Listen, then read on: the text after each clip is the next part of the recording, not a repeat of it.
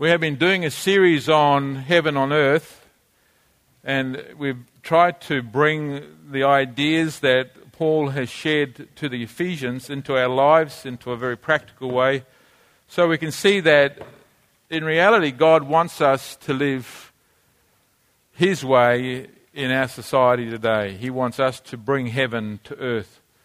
We, we know that that's exactly what Jesus came to do when he said, The kingdom of heaven is within you, he actually brought the kingdom of heaven to, uh, to us to speak into our lives and to help us to get out of the way in which we're living now, um, which is the way that leads to death.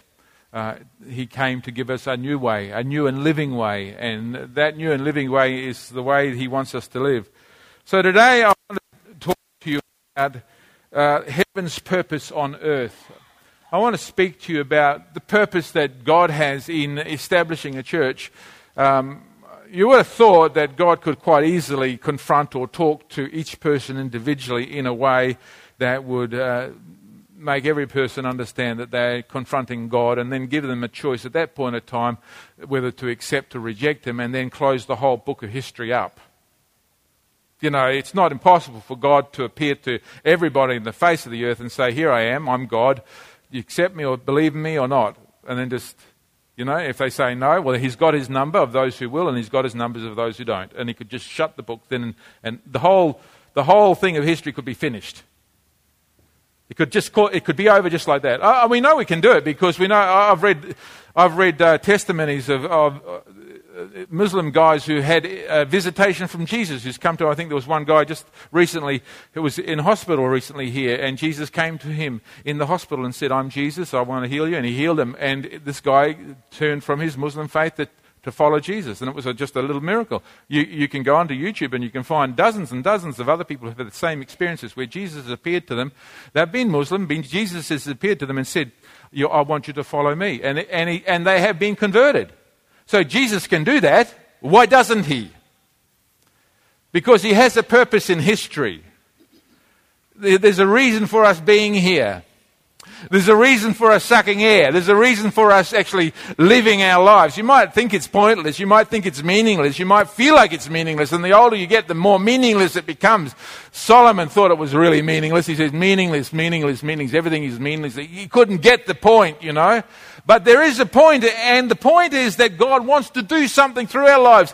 He is in the process. He loves the process. He wants us to do something with Him in the process. It's not just about do we accept Him or reject Him. It's about what's it like to live with Him in fellowship, to walk with Him, to talk with Him, and to work with Him in the field. He wants us to experience that. That's His purpose. And so we want to have a look at the purpose of God today for the church. And so we're going to read from Ephesians chapter 3, verses 8 to 21. I think I'll read it from the above, up here. To me, and this is Paul he's talking, we, we heard last week that Paul was given this ministry to, to the Gentiles to proclaim the incredible wisdom of God to Gentiles. Jewish, Jewish people were Jews, and anybody that wasn't a Jew was a Gentile. And Jews didn't like going to Gentiles. And we know that from Liz's preaching last week that, that Paul was even reluctant to, you know, he, his desire was for Jewish people, but God said, No, you're going to the Gentiles, man. I want you for the Gentiles. And so he says, To me, who am less than the least of all the saints, this grace, and the, to, to me is Paul, the Apostle Paul, he's saying, uh, who is less than the least of the saints, this grace was given that I should preach among the Gentiles the unsearchable riches of Christ, and to make all see what is the fellowship of the mystery which from the beginning of the ages has been hidden in God, who created all things through Christ Jesus, or through Jesus Christ. To the intent that now the manifold wisdom of God be, might be made known to, by the church to the, to the principalities and the powers in the heavenly places.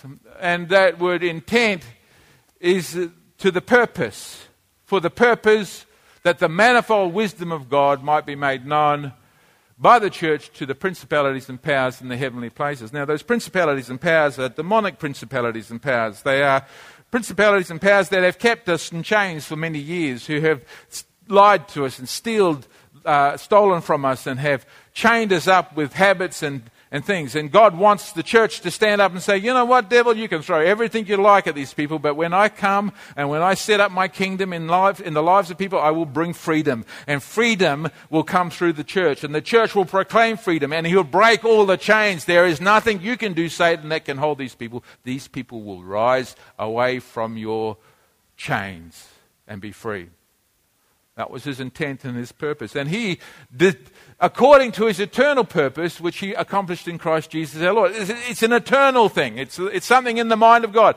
Now, it goes back to eternity past when Lucifer stood up before God and said, You know what?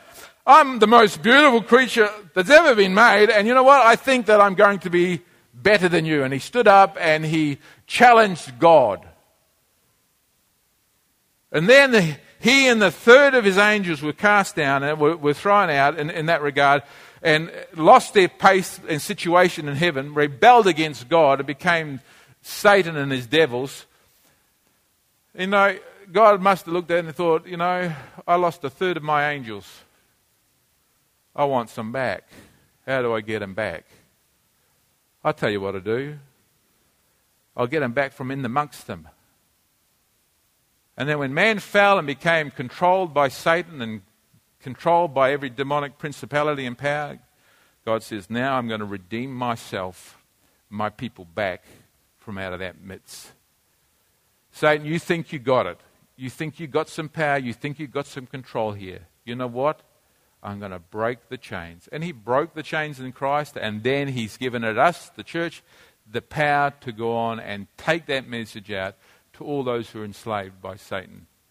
That's the purpose of God for us he says, In whom, in Christ, we have boldness and access with confidence through faith in him. Therefore, I ask you not to lose heart at my tribulation for you, which is for your glory. Now, we know that Paul was actually in jail when he was actually writing this pen to the, writing this letter to the Ephesians. And he said, Don't lose heart. And he's praying now for them. He's interceding for them. He says, For this reason I bow my knees to the Father of our Lord Jesus Christ, for the whole family in heaven and earth, for, for whom from whom the whole family in heaven and earth is named. And I like that. I like that one verse because it says that we are all family.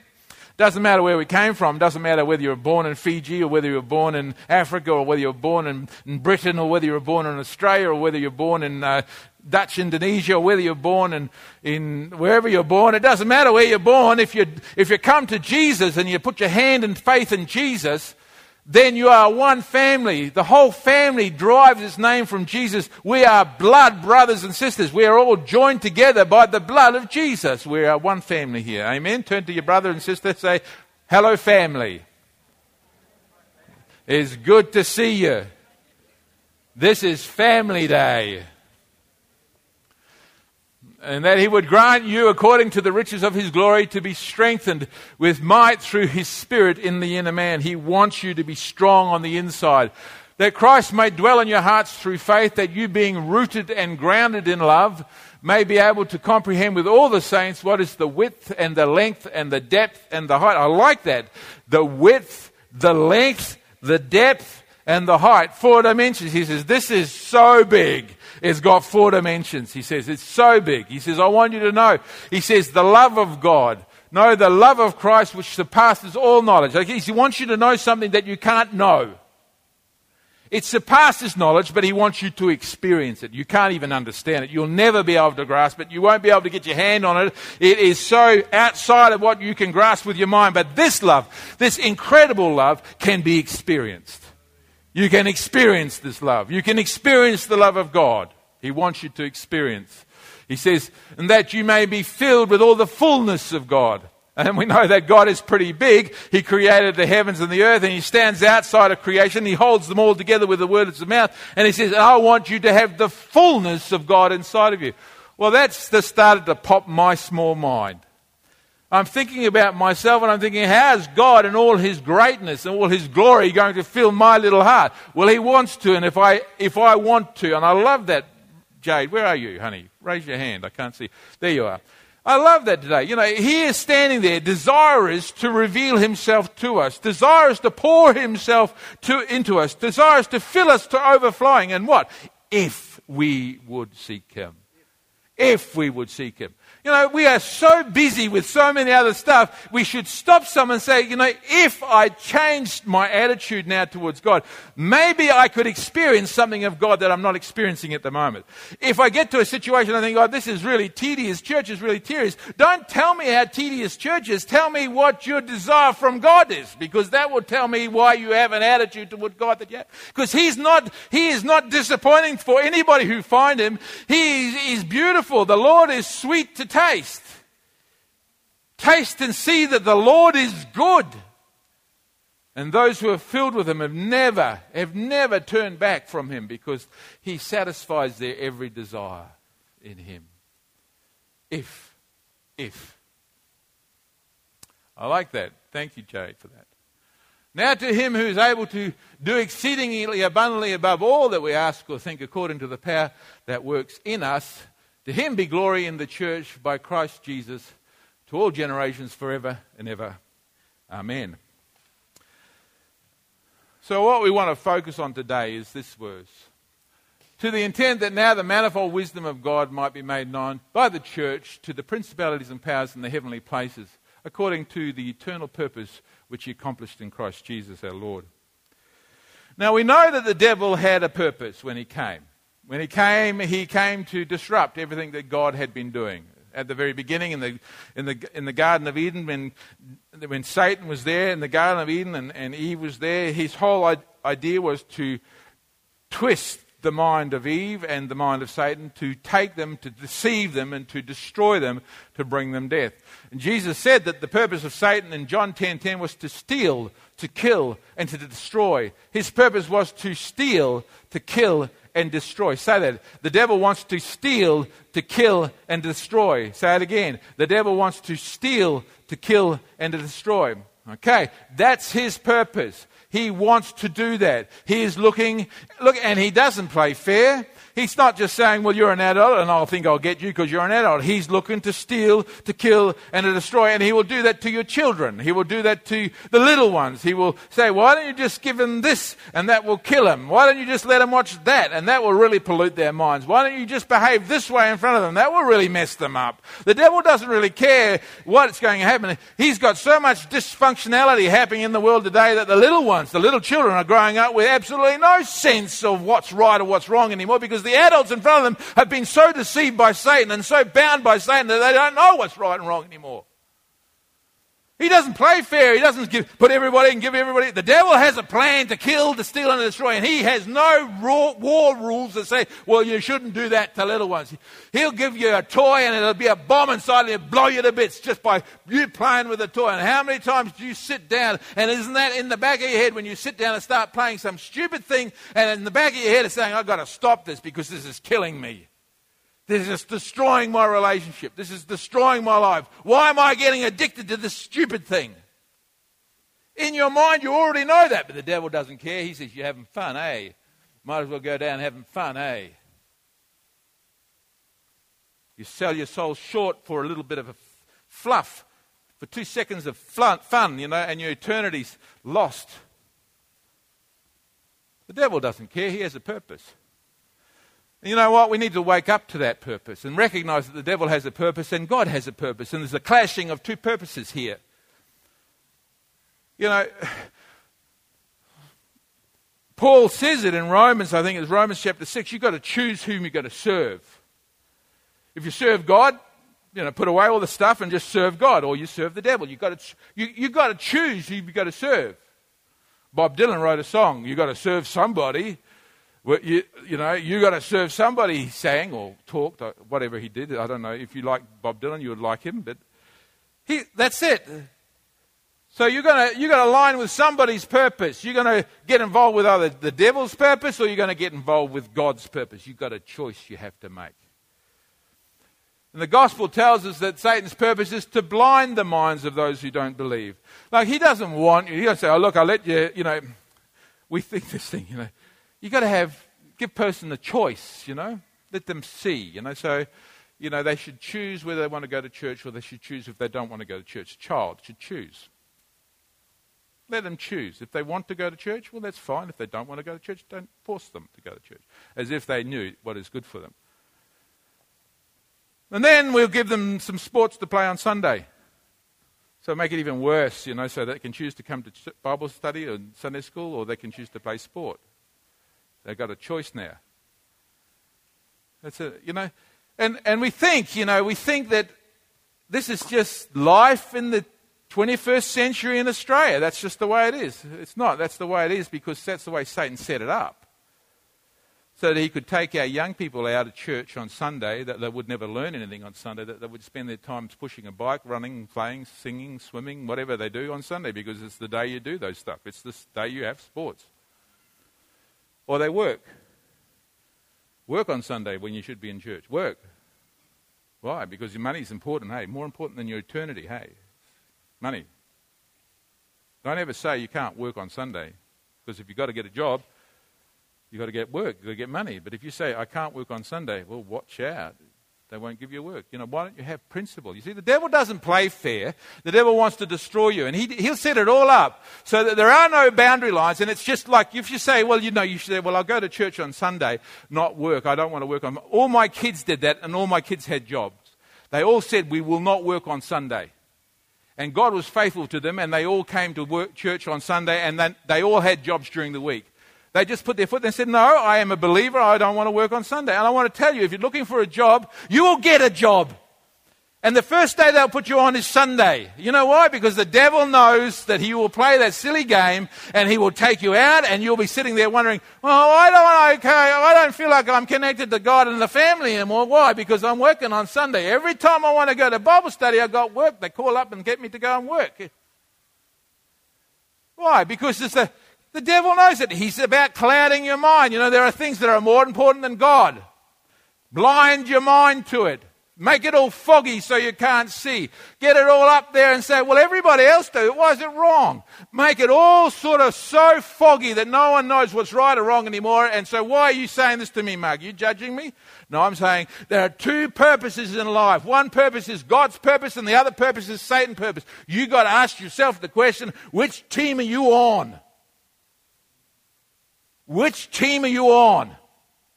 Because in the last days, the love of most will grow cold because the iniquity, wickedness will, will grow.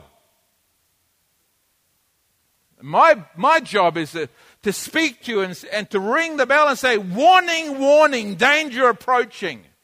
You can't keep on thumbing your nose at God and think that grace will continually abound. You can sin that grace will abound. The scripture says quite clearly, should we sin that grace should abound? Should I keep on doing the wrong thing that God can keep on forgiving me?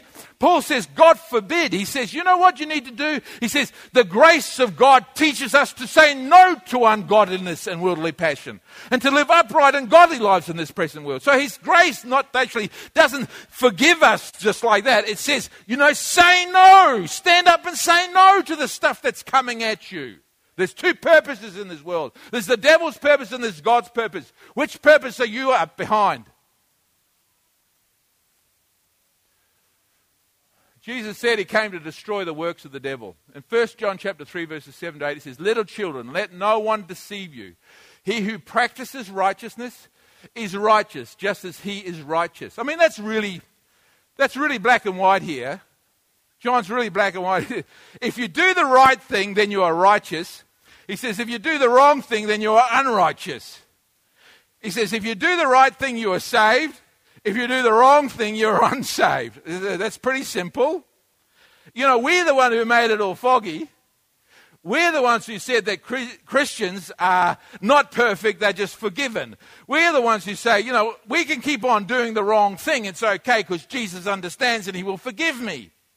We're the ones who think that we can break the law and get away with it because Jesus is our friend and somehow we got, we got Jesus' friendship on our side. He'll protect us. I don't know where you got that theology from because it's not from the Word of God. It's very simple. And I know it sounds like, and this is not talking about salvation by works. You have to work to get this. Once you get saved, there should be a, a, an amazing difference in your life. Don't start fooling me and say, look, you know, I, am saved, Mark. I'm a believer. I believe in Jesus. Yeah, I know I have sex with kids out. Yeah, I know that I do this and I do. I know I, I live, you know. Uh, listen, don't talk to me to convince me. I, I, am not interested in making a judgment about where you're going. I'm not going to sit here and start saying, well, you're going to hell. I don't know where you're going, but I'll tell you something. You'll have to stand before the judge and explain yourself before him. Not me.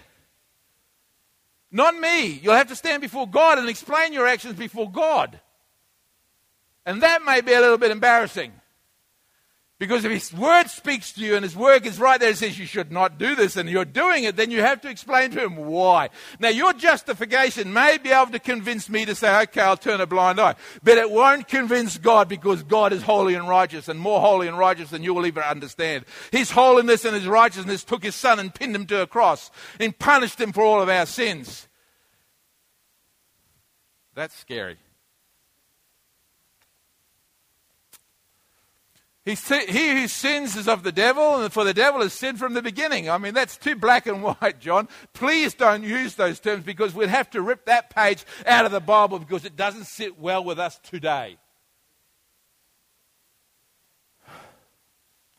For this purpose, the Son of God was manifest that he might destroy the works of the devil, we're told. So Jesus came to destroy those works. And the people he saved, Eli, he saved you with his outstretched hand, he redeemed you. He picked you up from where you were, from the things that you'd done wrong. He forgave you. He washed you with his blood. He died specifically for you, Eli. For what purpose? For what reason? That you should there go back and wallow in the mud? To keep on doing the things that you used to do? Get caught up with the things that you used to get caught up? Or did he save you to be different, to be a light in a dark place, to shine your light toward others around you? He saved you for a purpose. He didn't save you that you should recant and go back into the filth. He saved you to lift you out of the filth that you would be a, a stone that shines so brightly for Him. He did that with all of us. He saved us all to be different. And that's what the purpose is about. It's understanding that He saved us to be different. He called us to be different.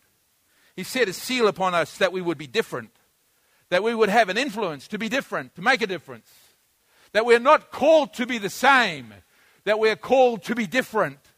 We're called to be light in a dark world. We're called to be salt where there's corruption abounding. We're told to be a pathway of truth where there is lies abounding. He has called us to a highway of holiness where filth abounds around us. He has called us to be different. Turn to somebody and say, I'm going to be different. I didn't hear you. I want to be different. okay. Now here's the two. I got this chart. I thought this chart was good, and I'm not. I'm just going to just. There it is. It's this chart.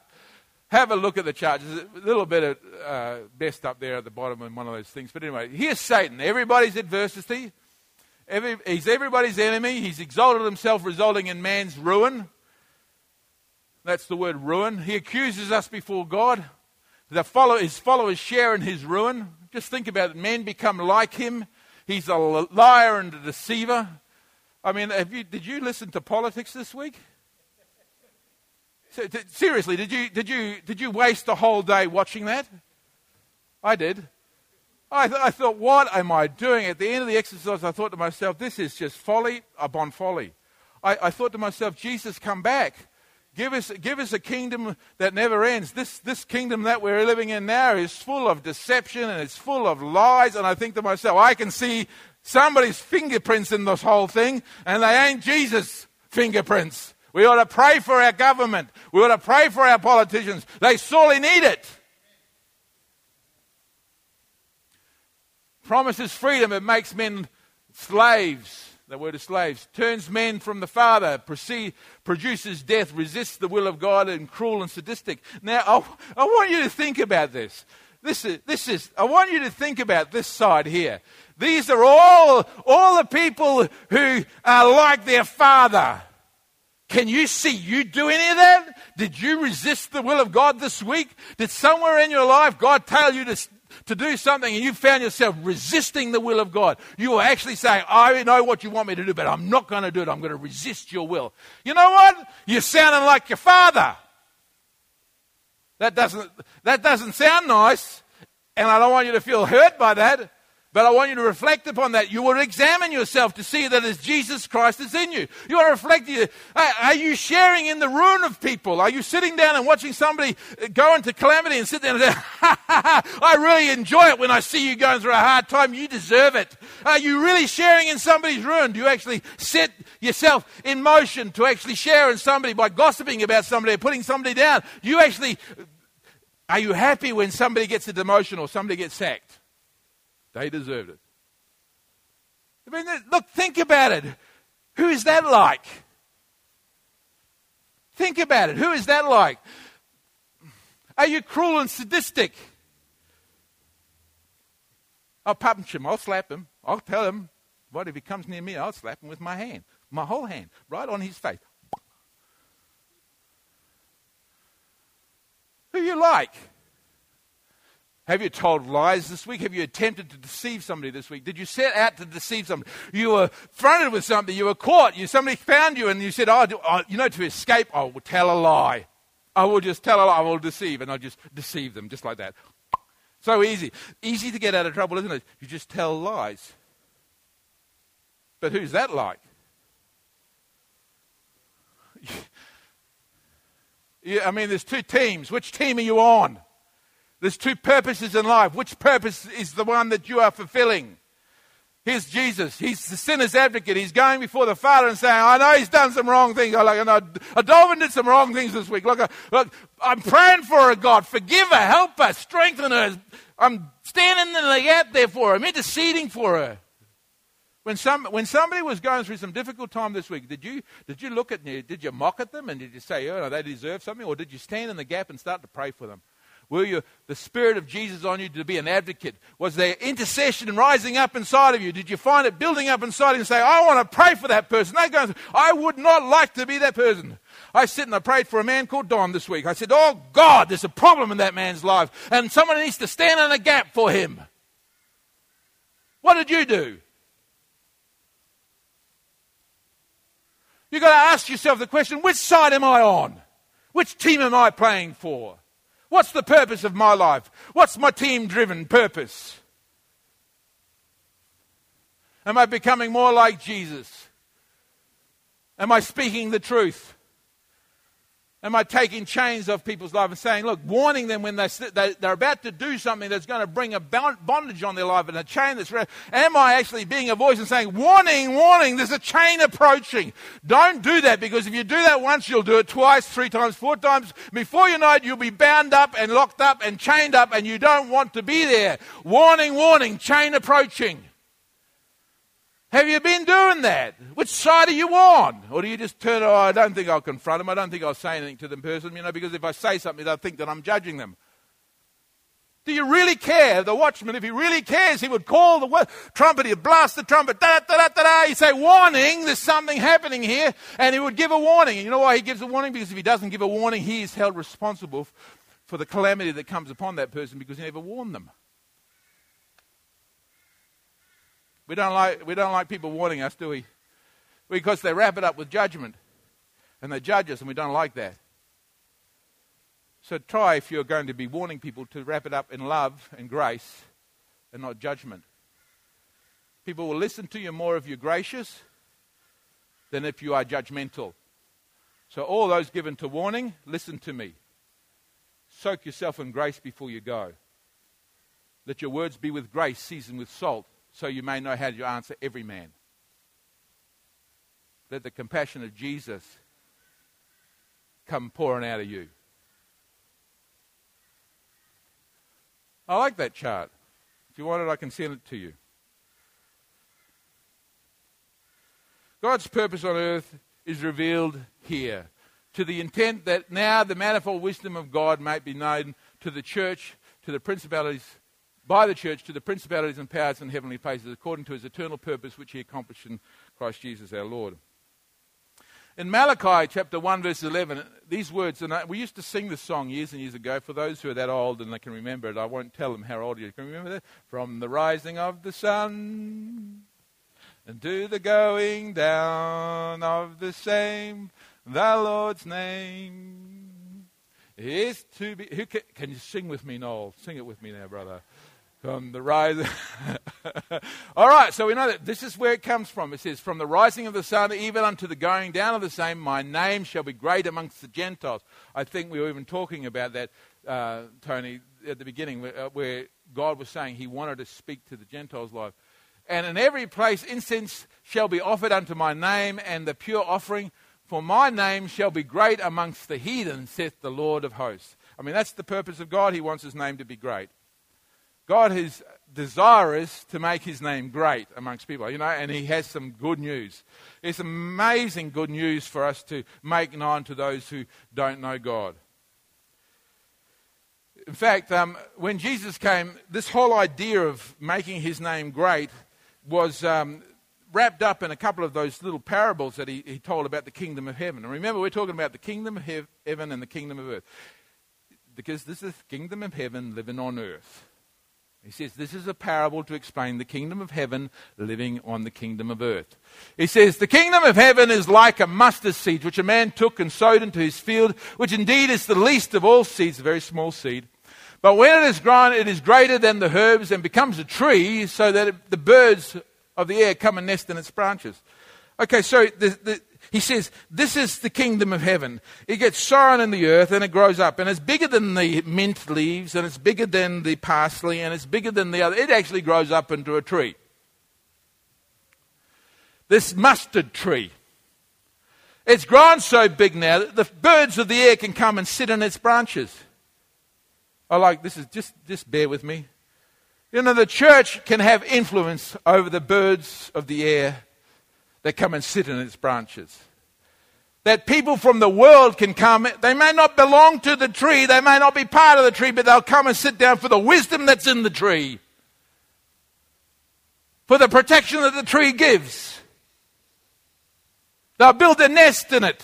We don't like to think of unsaved people building a nest in the church, but you know, they'll come and they'll find themselves comfortable in the church. Why? Because it's better to listen to the, the news that's coming from the church than listening to the rubbish that's coming from the world. They want somewhere where they can get some good news. People come and sit just to hear something different. The next one he says is this one.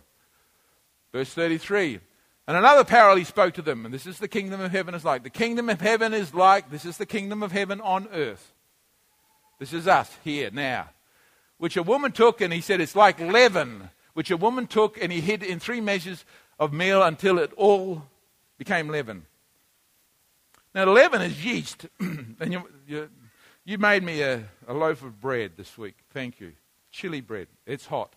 I tasted some. Um, and you had yeast you put in it, didn't you?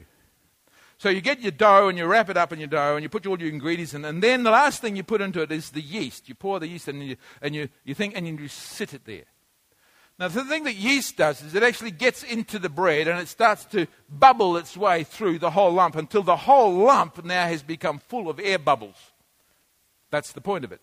Then it's cooked. And it's cooked and it's light and fluffy. If you ate it just like it would be like eating Play Doh without the yeast. Cook a lump of Play Doh and tell me how appetizing that is for you. It'd be like eating a rock.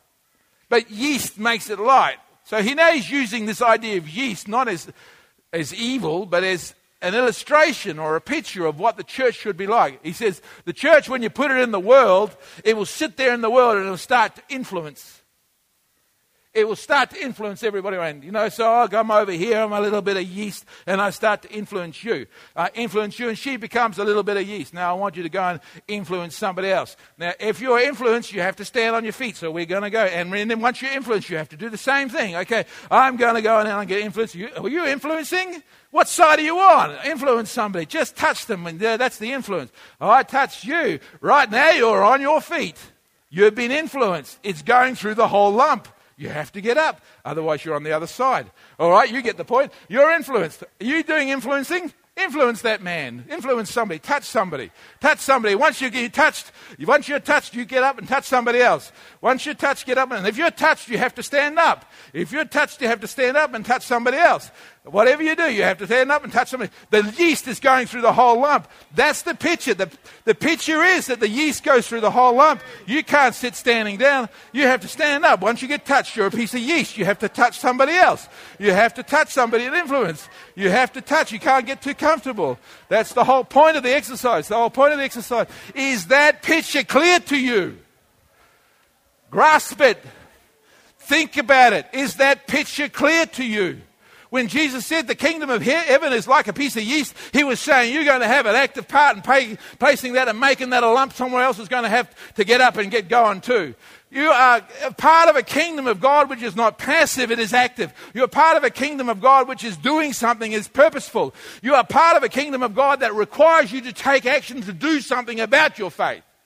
And when you do something about your faith, you will redeem those who are caught in darkness. You will let them free. Captives will get free and they will start to redeem others. How many people are standing behind you that are going to get saved because you get turned on for Jesus? I don't know how many people Pulu is going to affect for Jesus. I'm going to affect and try to help Pulu because I believe that Pulu will help others. Look, this is not about sitting comfortably in church. No, they don't disturb me.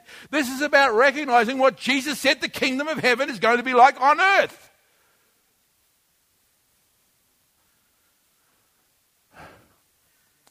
We are told that we're going to show the manifold wisdom of God. Now, the manifold is, is multifaceted. Are you sleeping, Dolphin? Sit up. Look at me. There's a difference here. Look at that. Beautiful, isn't it? Isn't it radiant, gorgeous? And look at this. Here's a different. This is different, but still radiant and gorgeous. Uh, look what. And now Martina, difference again. But all the same color. Ah, oh, but over here, different again. She's beautiful, isn't she? Well, I'm not going there. Listen to me. Manifold means various, different, totally different type, all kinds of different kinds of wisdom. But there is one thing common about wisdom, and we learned that on Tuesday night. Wisdom is not what you know. It's not some philosophy of like, you know, have you heard the wisdom? Well, let me tell you about it. Well, A plus B equals C. That's not wisdom. Wisdom is not information that you store up, a philosophy, a thought that you hold in there, some sort of idea that you've got, that a secret idea that you've got some secret idea over some. Wisdom is the way you do the right thing at the right time. That's when you know you're wise. If trouble is approaching and you see it coming, a wise person gets out of its way. It's as simple as that. Wisdom is saying, you know, there's two things I could do here. There's a right thing and a wrong thing. Wisdom, wrong thing. Wisdom is the, the one who says, you know what? It's always wrong to do the wrong thing. There's no right time to do the wrong thing. You know what I'm going to do? I'm going to be wise today. I'm going to do the right thing at the right time. Everybody say, I want to do the right thing at the right time. Come on, Esther, let me hear you say that. I want to do the right thing at the right time. It's easy to do the right thing at the wrong time, but no, I want to do the right thing at the right time. I can say, I can do the right thing here today. It's the wrong time to say I want to do the right thing at the, this is the wrong time to say it. You have to say it when you're in the wrong place and the wrong thing is being presented to you. That's the right time to do the right thing. That's when you are wise. Oh, we can all be smart here. We can all be all squeaky clean here. We can all be nice and clean here. But you know what? It's not here that we have to convince anybody. It's when we get into our private space, in our lone time, when we're all alone by ourselves. That's when no one can see us and we have to make a right choice at the right time, not the wrong choice at the right time. We have to make it right. That's wisdom. Now, I'm not interested in making your head fatter with knowledge. I'm interested in getting you to be practical and doing the right thing at the right time. And that's the wisdom that God is wrapped up in the church. He says, you know, the church will be going out and really influencing people because the church will be people who do the right thing at the right time and that will be seen that they are righteous and wise. The church will be turning the TV off because it's corrupting them. The church will be turning away from rubbish because it's corrupting them. They do the right thing at the right time. That's wise. And the more you do, the more people see the difference. And the more people see the difference, the more people see Jesus making the difference. And they start turning from their sin and turning toward Him. And the lump grows in the lump. The leaven grows in the lump. Luke chapter 7 35 says, But wisdom is shown to be right by the lives of those who follow it. That's the New Living Translation. It says, Wisdom will be shown right by her actions. Like it's what you do, it's like that's the children that come out of your life, not the children, children. I'm not talking about children, I'm talking about the offspring of your actions. If you do the wrong thing, the children, like if you take drugs, the child of drugs would be addiction, ruin. If you have sexual immorality, the child of sexual immorality will be broken relationships, busted relationships, disease. That's what it will be. That's the child of it. And Jesus says, Listen to my words. If you do what I say, the children will be right. You'll do the right thing and you'll have the right response or the right result. I like that. In John chapter, 1 John chapter 3, verse 10, he tells us it's not actions, it's not, uh, it's not talk, it's actions. In this, the children of God and the children of the devil are manifest. I mean, John is quite plain. He's scary, this guy. Seriously scary. Have you read First John?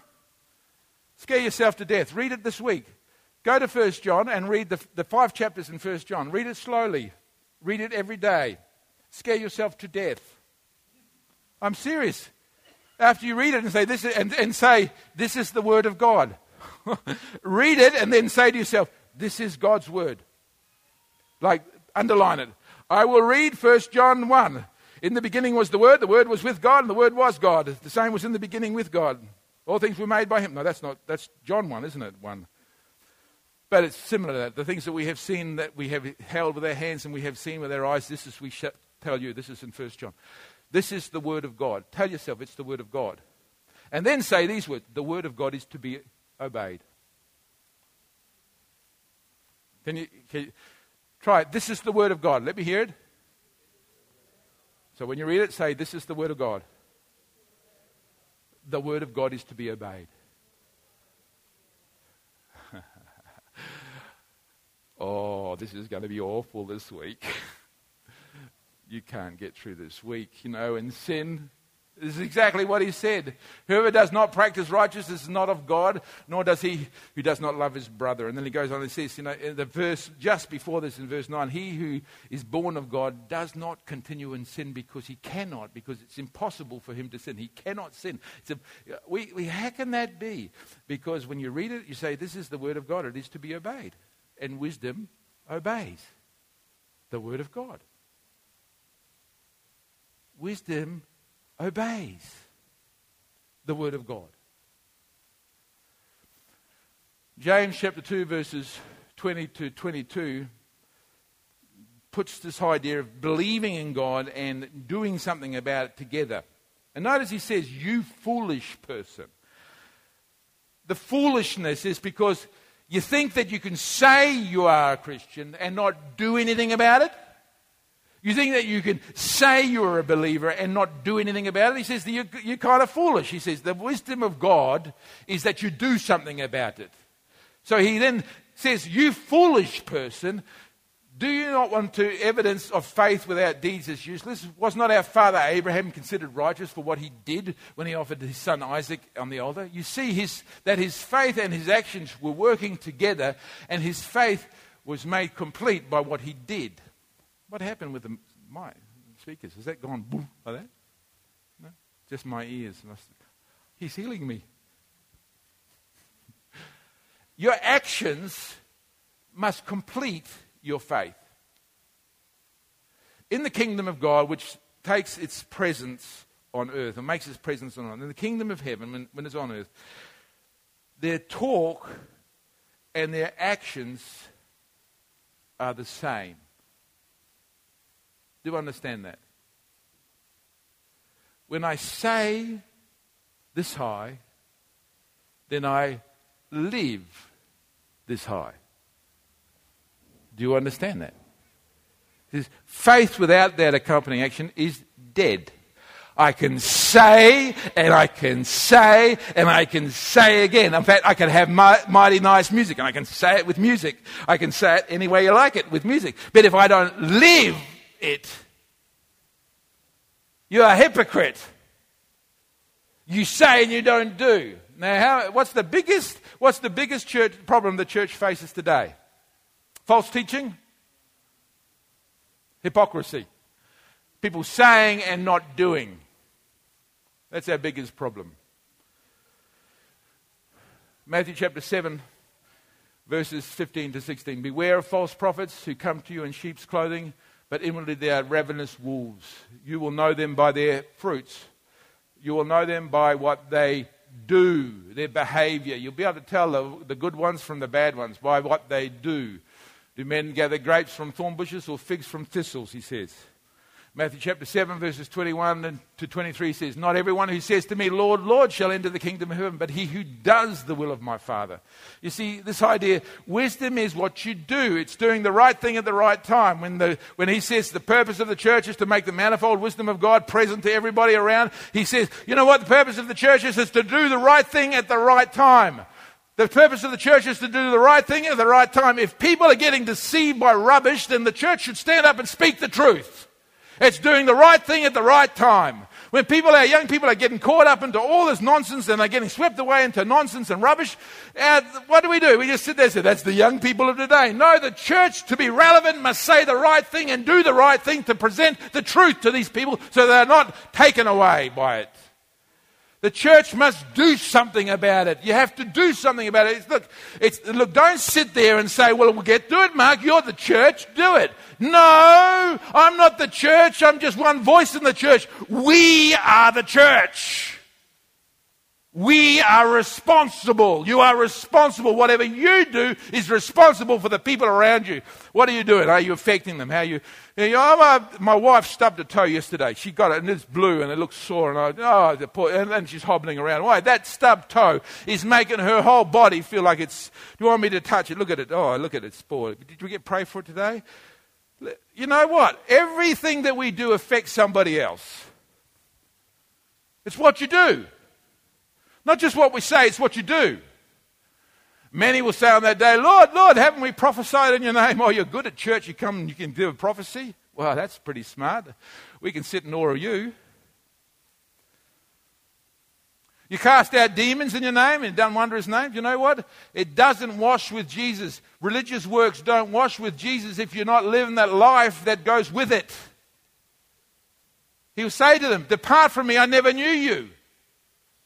There's nothing wrong with casting out demons and nothing wrong with praying for the sick and nothing wrong with, with um, prophesying. There's nothing wrong with doing that. The problem is, if you don't do what he says, there's something wrong with it because you're creating an image, but inside you're nothing like that. Faith and works go hand in hand, the same. As I will declare to you, I never knew you. Depart from me who practice law. That's scary. I mean, that, after you've read John, scare yourself with that one. The purpose of the church, that's our purpose in life, is to be consistent, to practice wisdom, to do the right thing at the right time. Irrespective of who's standing in front of us, irrespective of where we are. James Bamford, it, you need to do the right thing at the right time in front of your peers even when it's not popular, and everybody will think, oh, you're not a believer, are you? That's exactly when you have to be doing the right thing at the right time. Misha, it's important when you're working and learning that, that cooking and, and doing stuff like that, that you stand up and, and, and if everybody's saying, well, let's do this, da, da, da, that's the wrong thing. If you're not a light at that point of time, you have ceased to be what God created you to be.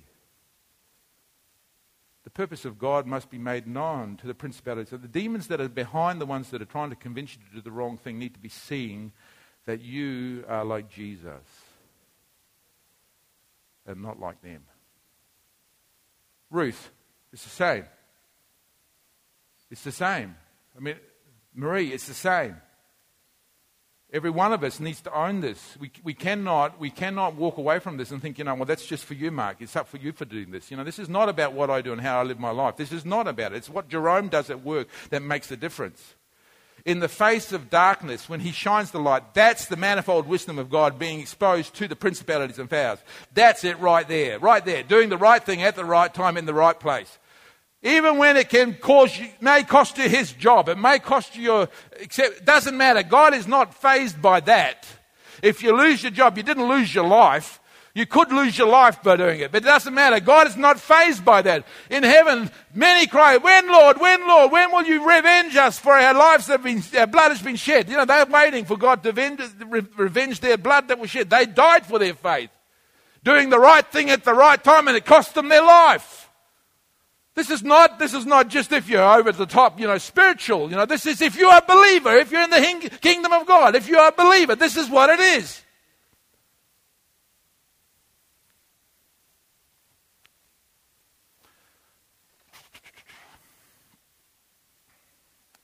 Matthew chapter 7 has got a whole lot of different ideas in it. And this one, he talks about the man who built his house upon the rock. And I've heard this spoken so many times. People talk about building your house upon the rock, you know building a life on Jesus. Jesus is the sure foundation. We know that. He's the cornerstone. He's the foundation. You've to build your life on him. But in this passage of Scripture, if you want to be really strict about what is this passage of Scripture saying, it's not telling us to build our lives on Jesus. He's the cornerstone. Listen to what he says. Therefore, whoever hears these words of mine and does them, I would like him to a wise man. Why? Because wise is the person who does the right thing at the right time. He who hears my words and obeys them, he is like the wise man. He who hears my word and disobeys them, listen, there's a, there's a calamity coming that's gonna, gonna come down and wash your house away and you're gonna stand there, what happened? What happened? You did not listen to the voice of warning. You did not do what you were told to do. You did not obey the words when they came to you. The wise man hears these sayings of mine and does them.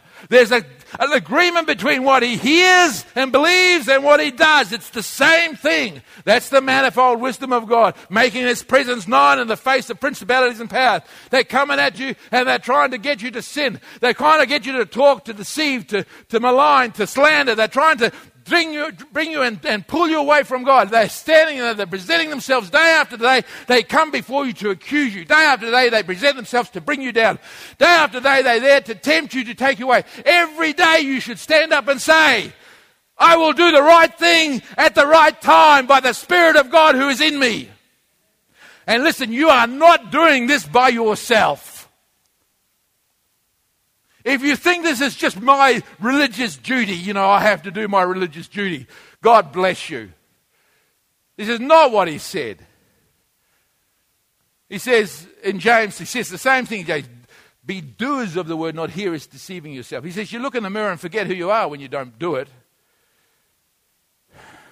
Paul tells Titus to, these people claim to know God, but by their actions they deny him. He warns about people like that.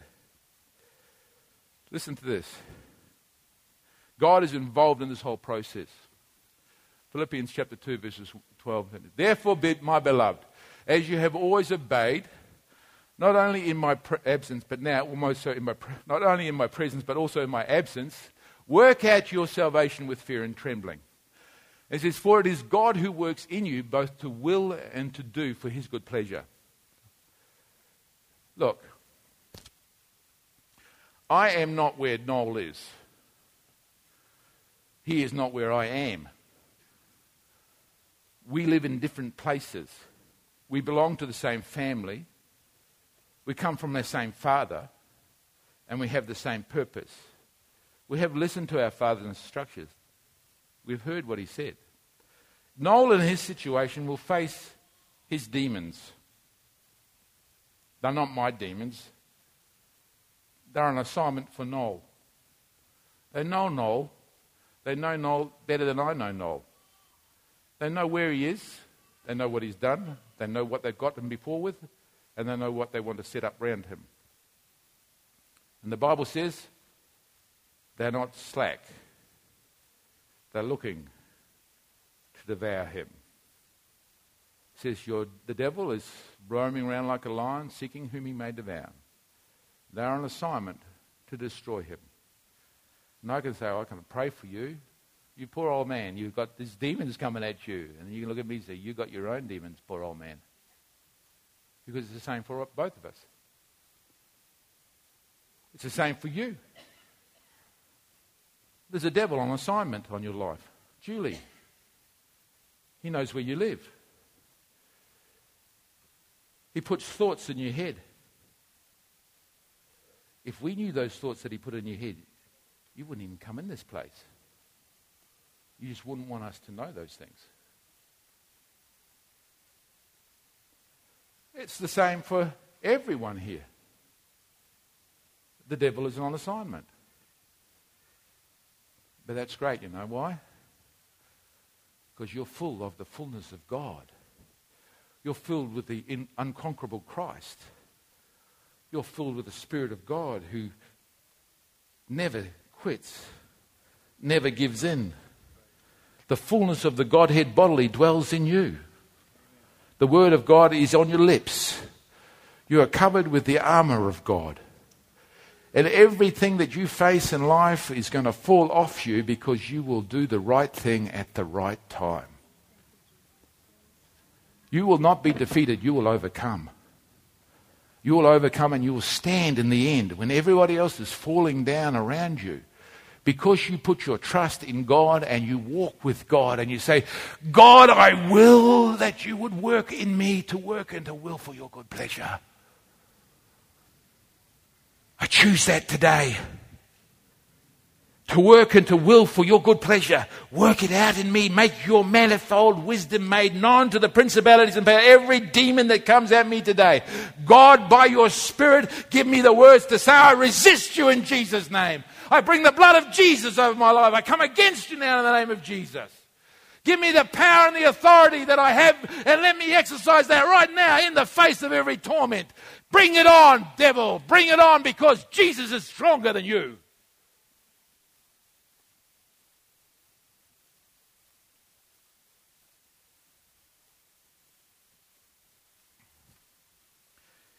You know, I think about how we live. Ephesians tells us this way at the end of that passage. Now to him who is able to do exceedingly abundantly. Ooh, if only you had resisted. If only you had resisted, you would have seen the exceeding abundance of God. Exceeding abundantly above all that we ask or think according to the power that works where? The power that works where? Within us. He says, You can do more than you even ask or think. He says, You have no clue. He says, Just stand up, do the right thing at the right time, and you watch what happens. Stand up and do the right thing at the right time, and you will be surprised. It will never have entered your mind that you could do those things. You see, we sit down and we think we've got to have a 10 year goal, got to have a 10 year plan to do the will of God. We sit down and we think, what will I want to do when I'm 10 years old? And a whole lot of pride gets wrapped up in that thing. and I want to be doing this in 10 years' time. You know what? You don't have to worry about the future. Jesus says, Don't worry about the future. The future will worry about itself. You've got enough trouble today to deal with. Just deal with the day. If you make the right choice today, do the right thing at the right time today, Martin, you know what? In 10 years' time, you'll be exactly where God wants you to be, doing the right thing at the right time. And it may be a worldwide ministry or it might be something else. It doesn't matter. You don't have to plan it. God has got it all under control. You just have to do the right thing at the right time. I want to do the right thing at the time. Say it. I want to do the right thing at the right time. Say it. I want to do the right thing at the right time. I want to do the right thing at the right time. By your Spirit, Jesus, help me to do the right thing at the right time. Help me to do all that you want and bring glory to your church through it in Jesus' name you know what? We have not seen what God will do through us if we all decide to do the right thing at the right time and we go out there into highways and byways and do it. If we all do that, you won't be able to even comprehend what God is able to do on you. He'll pour it out on you. You wouldn't even perceive it. You say, What happened? You know what? That's called revival. You know what revival is? Everybody doing the right thing at the right time. That's nothing, no, no special thing, you know, no, just Get to Jesus, say, Jesus, I'm following you. Let's do the right thing at the right time. Let's stand up.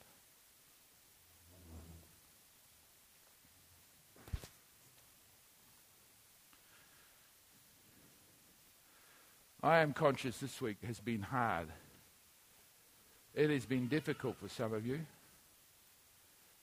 And it's been difficult because it's like a, a cloud has rolled in over you. It's like a cloud of emotion. You don't know where it came from. It just rolled over you. And you sat underneath this emotion like it was like a heavy weight. And you could not feel the presence of God. All you could feel was your flesh. And you despaired that you would be able to do the right thing at the right time because the pressure and the weight on you was all other. Now, God wants to help you. He wants to help you today. If, if you seek Him while He may be found and call upon Him while He is near. If. It's conditional upon you. I don't know what it was. I don't know where it came from.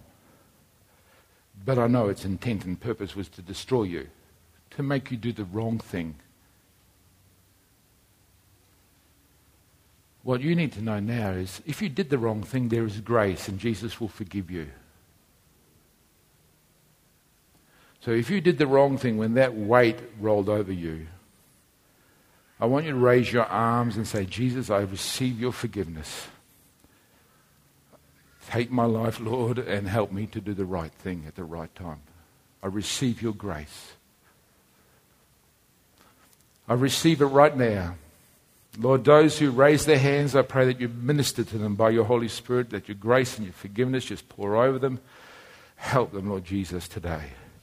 Strengthen them in their inner being with your word and your truth, Father. Fortify their lives so strong that they do the right thing at the right time.